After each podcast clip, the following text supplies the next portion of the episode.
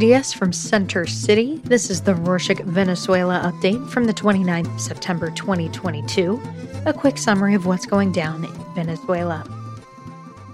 On Monday the twenty-sixth, the Venezuelan delegation at the U N Human Rights Council accused the United Nations Independent Mission to Venezuela of lying in its new reports.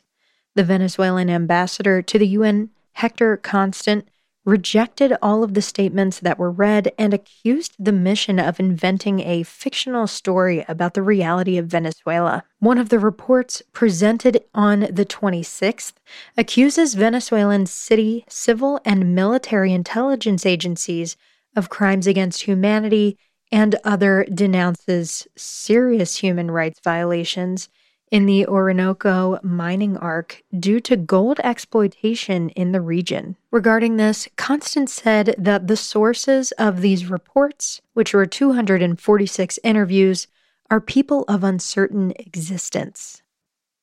During his speech at the council, Constant also demanded that the mission's mandate not be renewed. Various countries of the European Union, including Spain, supported the renewal of this mission, although others, such as Cuba and Russia, did not. Speaking of Russia, on Friday the twenty-third, Maduro sent electoral observers to endorse the referendum carried out by pro-Russian occupiers of the cities of Lugansk, Donetsk, Kherson, and Zaporizhia in eastern Ukraine. With the referendum, they aim to approve the city's annexation to Russia. On Saturday the twenty-fourth, Guaido repudiated Maduro's decision and condemned it for serving to clean up Putin's crimes. A statement released by Ukraine's Ministry for the Reintegration of Temporarily Occupied Territories said these delegates are participating in a collective crime against the sovereign and the independent state of Ukraine. The referendum ends this Tuesday, the twenty-seventh, and resulted in the annexation of the cities to Russia. In more international news, on Thursday, the twenty-second, during a press conference in Miami, the governor of Florida, Ron DeSantis, said he was proud of having put the U S massive immigration wave issue at the forefront of public debate. Recall that fifty undocumented Venezuelans were transported to the island of Martha's Vineyard in Massachusetts, which caused controversy among the people. He also accused Maduro of freeing people from Venezuelan prisons so they could cross the southern border of the United States. However, DeSantis is not the only one who thinks that. On Friday the twenty-third, during a campaign event in North Carolina, former President Donald Trump accused Maduro of sending criminals to the U S borders. Trump said that this was an invasion rather than an immigration, and that people who are crossing do not obey the laws, do not respect the police or the military. According to Trump, Maduro is not the only one who has done this. He said that almost one hundred thirty countries have opened their prisons and have sent the toughest criminals to the United States. This year, about two million people have crossed U S borders. The U S Customs and Border Protection said that it was a record number. Next up, on Thursday the twenty-second, Carlos Faria, the Venezuelan foreign minister, met in New York with Joseph Borrell, the High Representative of the European Union for Foreign Policy, with whom he agreed to continue strengthening relations between Caracas and Brussels with the framework of respect. In a statement, the Foreign Ministry highlighted that the diplomats discussed issues related to the global challenges of multilateralism and the international impact of the sanctions imposed on Venezuela.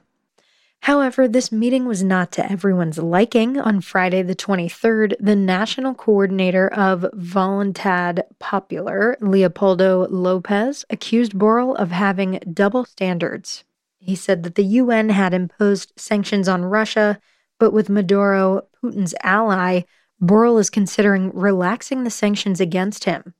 All of this happened the very same week the U N independent mission to Venezuela declared Maduro a criminal in its second report of the country. On that note about double standards, on Thursday the twenty-second, Chilean President Gabriel Boric accused the Latin American left of having double standards when it came to human rights violations in Venezuela. During a conference at Columbia University, Boric said he was angry at the Latin American left because it did not condemn human rights violations in Venezuela and Nicaragua, but they did condemn the ones in Yemen and El Salvador. Boric recalled that during his visit to Venezuela in two thousand ten, when former President Chavez was still alive, he saw how the government of that time reprimanded the citizens' protests and manipulated the executive's elections at will.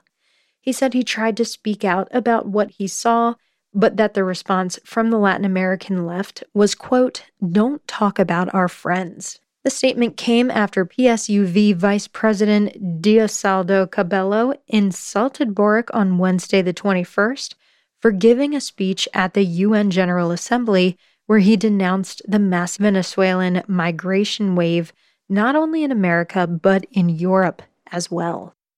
However, we've got positive news. On Monday the twenty-sixth, Venezuela's border with Colombia was fully opened. The opening of the border began with the national anthem of the two countries. A few minutes later, the first heavy cargo truck entered Colombia through the Simon Bolivar Bridge from Venezuela. Although Maduro did not attend the event, the Venezuelan Minister of Transportation, Ramón Velásquez, was present as Maduro's representative. Speaking of Colombia, on Friday the twenty-third, Armando Benedetti, the Colombian ambassador to Venezuela, reported that the Conviasa Airlines, the company founded by former President Chavez, will not be able to fly to Colombia as authorities of both countries had planned since the airline is included in its sanctions list of the Office of Foreign Assets Control for having economic sanctions linked to drug trafficking. Following this news, on Saturday the twenty-fourth, Benedetti reported that the Turbial airline will replace flights that were previously scheduled for Conviasa. The first flight departed from Caracas on Monday the twenty-sixth of September. Apparently, the relationship with Colombia improves every day. On Friday the twenty-third, the Maduro regime sold a ship loaded with sixteen thousand tons of urea to Colombia at a low price. Benedetti assured that he had handled the sale and said he bought the urea at six hundred dollars, explaining that in the international market, the price is currently between seven hundred thirty and nine hundred thirty U S D. Even though Benedetti did not say which will be the urea's final destination, many people on social media speculated that it will go directly to Monómeros. Since we mentioned Monómeros, on Thursday the twenty-second, Tareck El Aissami, the vice president to the Economic Area and Minister of Petroleum, reported that a total of twenty-three international arrest warrants and red alerts were issued against the Venezuelan representatives that have managed the Monómeros fertilizer company since twenty nineteen. Three years ago, former Colombian President Ivan Duque gave control of the company to Juan Guaido. In a national broadcast, El Aissami said they will also initiate an investigation against Juan Guaido and that they will give all the necessary evidence to the Colombian justice so that these people are imprisoned. This happened days after the Maduro administration took control of Monómeros again on the twentieth of September. Venezuela considers Monómeros its second most important company after the Citgo Petroleum Corporation located in the United States. And to close this edition, some good news. On Sunday the twenty-fifth, the Glenn Gould Foundation gave the Glenn Gould Award to the Venezuelan orchestra director and musician Gustavo Dudamel in recognition of his musical work and social activism. Brian Levine, the executive director of the foundation, said that Dudamel is one of the greatest artists of our time and that he deserved the award.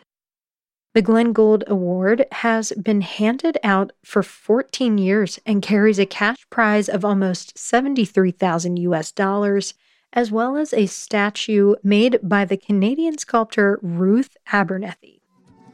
And that's it for this week. Thank you to all of you who wrote in to join the conversation about community. For those who are interested, we have a newsletter in Substack that comes out less than once a month for the most part.